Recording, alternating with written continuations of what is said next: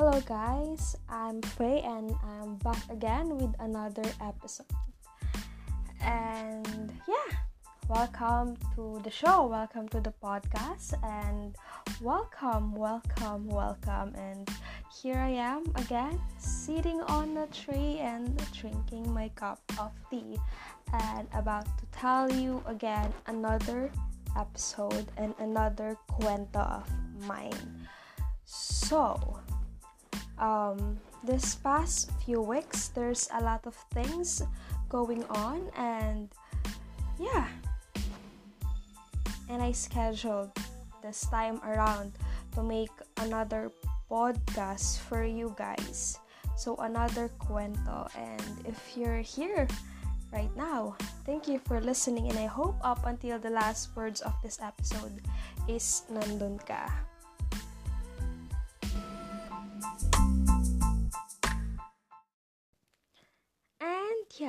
Hi again, guys. And as I said a while back, lately there's a lot of things going on, and I cannot put these things into words anymore. I cannot find the right words to describe them. But one thing is for sure I know I'm evolving and still trying to learn about myself. Yeah, my strengths and weaknesses. Lakas maka SWOT analysis. Although most of the time I hide my true emotions, but more often than not, I express it the way not all people could understand. Not all people will understand because at because at some point in time I hide my true emotions, my true feelings to the people I know true enough, whether it's it's for the good or for the bad. Yeah. And lately there's a lot of things and yada yada too many etches and etches going through and I did a hiatus from the podcast because I don't know what will be my next episode and this time around when these things happened I know I know that this will be the episode and I want to share to you guys kung ano ba dapat yung gagawin if ever na feeling ninyo is nakukuha na ng iba yung peace na meron kayo before. Especially this time during the pandemic na most of the people is nawawala na ng pag-asa. Alam mo yun, nawawala na yung direksyon ng buhay, nawawala na yung track or yung path na tinatahak nila before the pandemic came.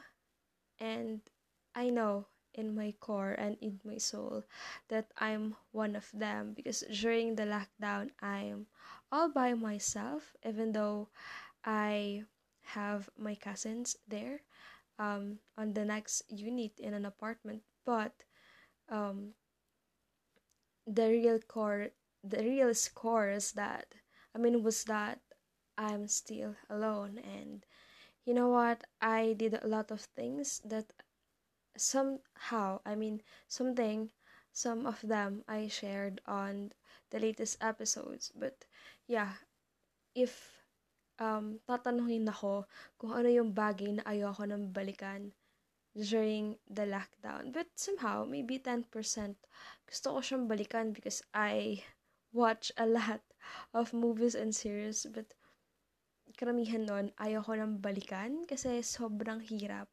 Ang hirap mag-adjust and etc. etc. And balikan natin yung kwento kanina. So, naisip kong i-share ito sa inyo guys because I observe a lot of things. I did a reflection before um, recording and I write down some things and yay it's achievement for me because i write that's the last promise i think on the last last episode of mine i promise to write things and to record of course and this time around i did it because last time although i think it's an achievement for me yet again i did not write I just talk and talk. All of the things that I said was in my head. And this time around, I I make sure, I made sure that I write it down. Kasi nung nag-summarize ako last episode, I observed na may nakalimutan akong isa and maybe some of you guys are are writing it down or I don't know if may nakikinig ba but I'm praying sana meron. So yeah, things you need to if you're observing that your peace is taken away from you because last few weeks nga ito yung naranasan ko. You know what?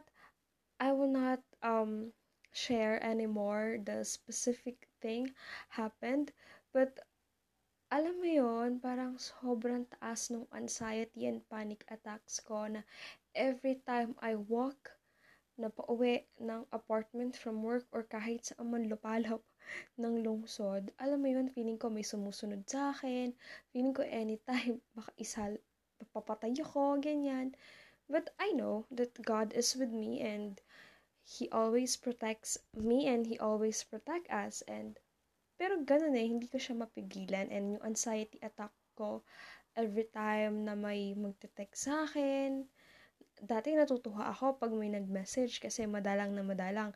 Usually yung nagme-message lang sa akin is 4438, 8080 and etc. etc. But that time around, alam mo yon yung pagka may nag-beep yung cellphone mo tapos may nag-message parang ayaw mo na siyang i-open.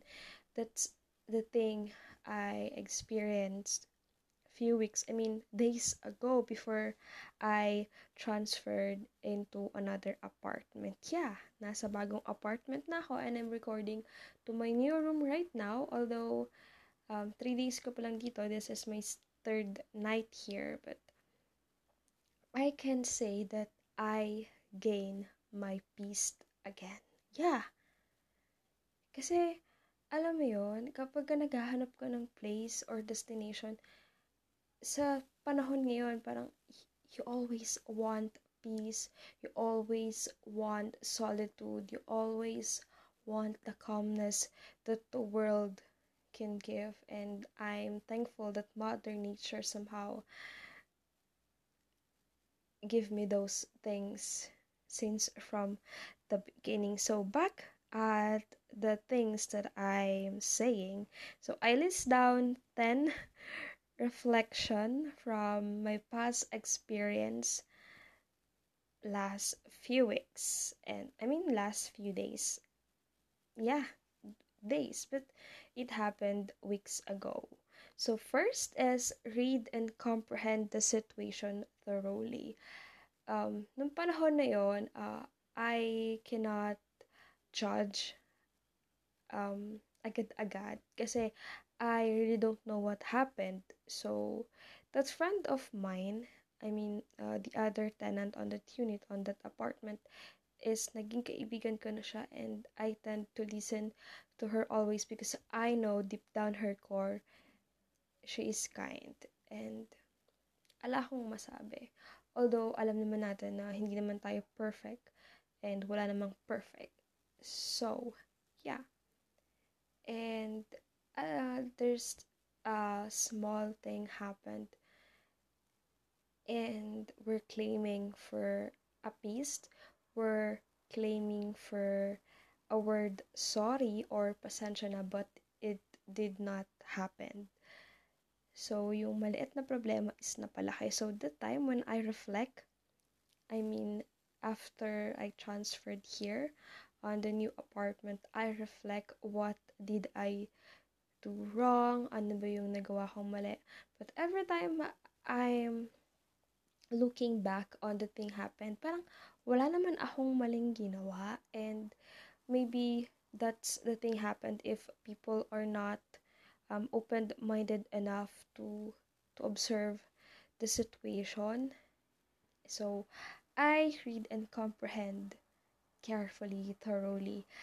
And number two, make sure that you're right about the things you concluded before jumping into something you'll regret soon enough. So before I did the thing that I did, I made sure that it was the right thing to do and I made sure that all of the words coming from my mouth is not that harsh, um, na hindi nakakaapak or whatsoever. Because I know deep, up in, deep down in my core na hindi yun yung gusto kong mangyari because I always wanted peace. But the thing that I did, somehow I regret it when I reflect. But this time around, parang realize ko na it's the right thing to do because God made sure that it happened because I transferred into my new home. And number three, observe the people around you if they feel the same way too. And I talk to them, I talk to the other tenants in that apartment, and they feel the same way too. Like, bakit ganon? Parang all of the things happened before, even this um this crisis is going going on and yet they did that thing. So, I made sure na yung nararamdaman ko is hindi lang ako yung nakakaramdam. Kasi minsan, at some point in our life, na parang may nararamdaman tayo pero red flag siya. Like, masyado lang tayo nag-overthink, masyado lang natin um, in-overpass yung situation and we tend to jump into conclusions na usually is hindi naman nangyayari but we tend to make scenarios inside our head. And number four, make a consistent plan, a plan that you can use not to escape, but to take your next journey or maybe a destination. So I made sure that that's not an ex- escape. That's that's not an escape plan because I know again deep down in my core na hindi naman yun yung gusto kong mangyari. Yeah, in the first place, I want to take my peace again, but I don't want war. I don't want um quarreling. Hindi ko siya forte. So, yeah. And I thank God because He used instrument. He used people to help us to gain our peace back again. And when I make a kwento So, konyo, okay? So, nakikipagkwentuhan ako sa mama ko a while back and he said na hinayaan daw ng Panginoon na ganun yung mangyari because he made sure na makakalipat kami kasi mas marami pang hindi magandang mangyayari soon enough. And I'm very, very thankful to that. And number five, always make a plan B. Kasi hindi naman masamang gumawa ng plan B kahit sobrang faithful ka na, kahit sobrang sure ka na na yun yung gusto mong gawin. Pero paano pag nagkaroon ng palya? Paano pagka hindi iyon yung nangyari, yung gusto mong mangyari? So, what now? Kasi minsan, sobrang faithful tayo na yun yung mangyayari. Sobrang optimistic natin na yun yung mangyayari. Pero one thing I learned, it's okay to be a pessimist, but in a good way na parang, what if ganito yung mangyayari? So, um, nag-make sure ka lang na may pupuntahan ka if ever ganito yung mangyari. So, for example, you applied to a job and you know deep down in your soul na makakapasok ka on that job.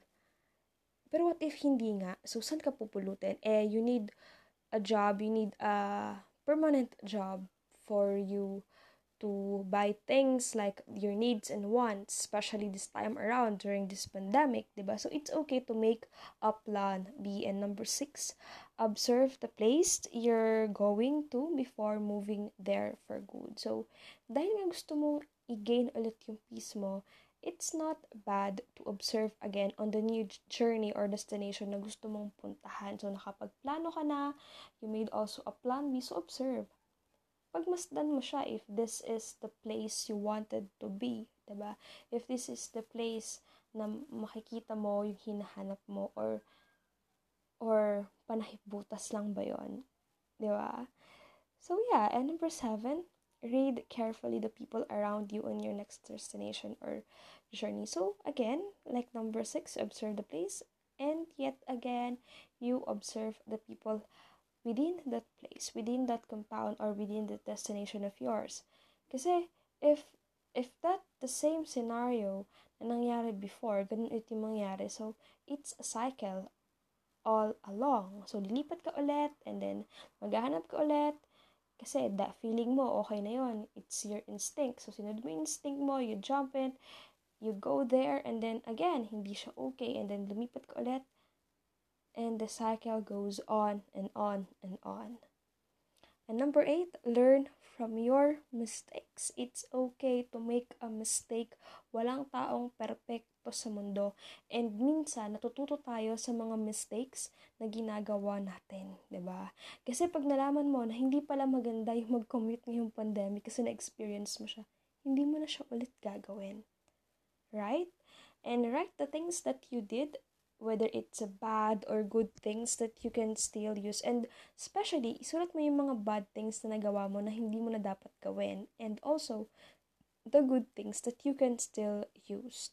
And the good things that is still, or, yeah, still applicable on your next destination. And number nine, adopt to the new destination based on how people live there. Hindi porket ganun yung lifestyle mo, hindi porket ganun ka, ganun ka na. Okay? Just like that number one, di ba? Nag-read and comprehend ka, so ganun din yung gagawin mo. Like, paano ba sila nabubuhay doon?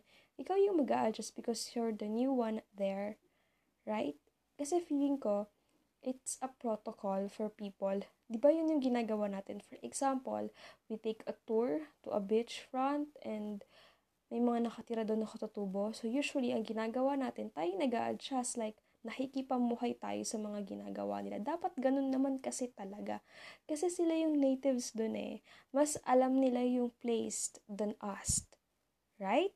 And number 10, of course, uh, this is the very thing that my mom always said to me and to my sister that be kind always. Kasi hindi mo naman alam kung ano yung pinagdadaanan ng mga taong nakapalibot na, nakapalibot sa iyo whether ito yung pinapakita nila or not. Kasi nga 'di ba lahat tayo is may kanya-kanyang mukha. Sabi nga ni um, ni Cooley 'di ba looking glass self iba ka sa nanay mo iba yung approach mo to your friend, uh, different approach to your classmates, to your loved ones, diba?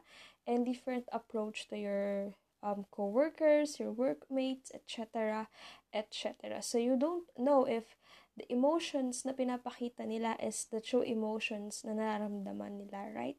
Uh, like the thing I said a while back na if I know enough the people, if I know them, if how they judge people, if how they interact with people. I hide my true emotions because at some point in time they can use it.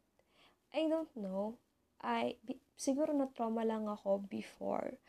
But that's my coping mechanism. Kumbaga sa sa lugar na hindi secured, yun yung gagawin ko para hindi ako masaktan at some point, well, emotionally, Ganun yung gagawin ko. Kasi ang hirap um, during this time, lalo na ngayon, di ba? Lalong-lalo na ngayon, ang hirap mag-invest ng emotions. Ang hirap din magtiwala ng mga tao na totoong naiintindihan ka at totoo, totoo yung pinapakita ka sa'yo. Right? So, it's such amazing to live in different places every now and then because I experience it a lot since high school but this time it's different because um nung high school ka, 'di ba? Parang you're expecting money every week or every month from your parents or from your guardians o kung sino man yung nagbibigay sa'yo. Pero ngayon, parang adulting stage, ilang taon na ako, like 20 plus, parang ang hirap na because you want this, you want that, and you need to work hard for it for you to buy it because there's a lot of needs and minsan hindi mo na rin nabibili yung wants mo kasi hindi na siya sapat. And then, in a snap, mawawala yung peace na matagal mong binuo. ba? Especially when you're living alone, especially when you're when you want a solitude, when you want your space over and over again despite of the things that are happening in our world. That isolation is a must, social distancing is a must.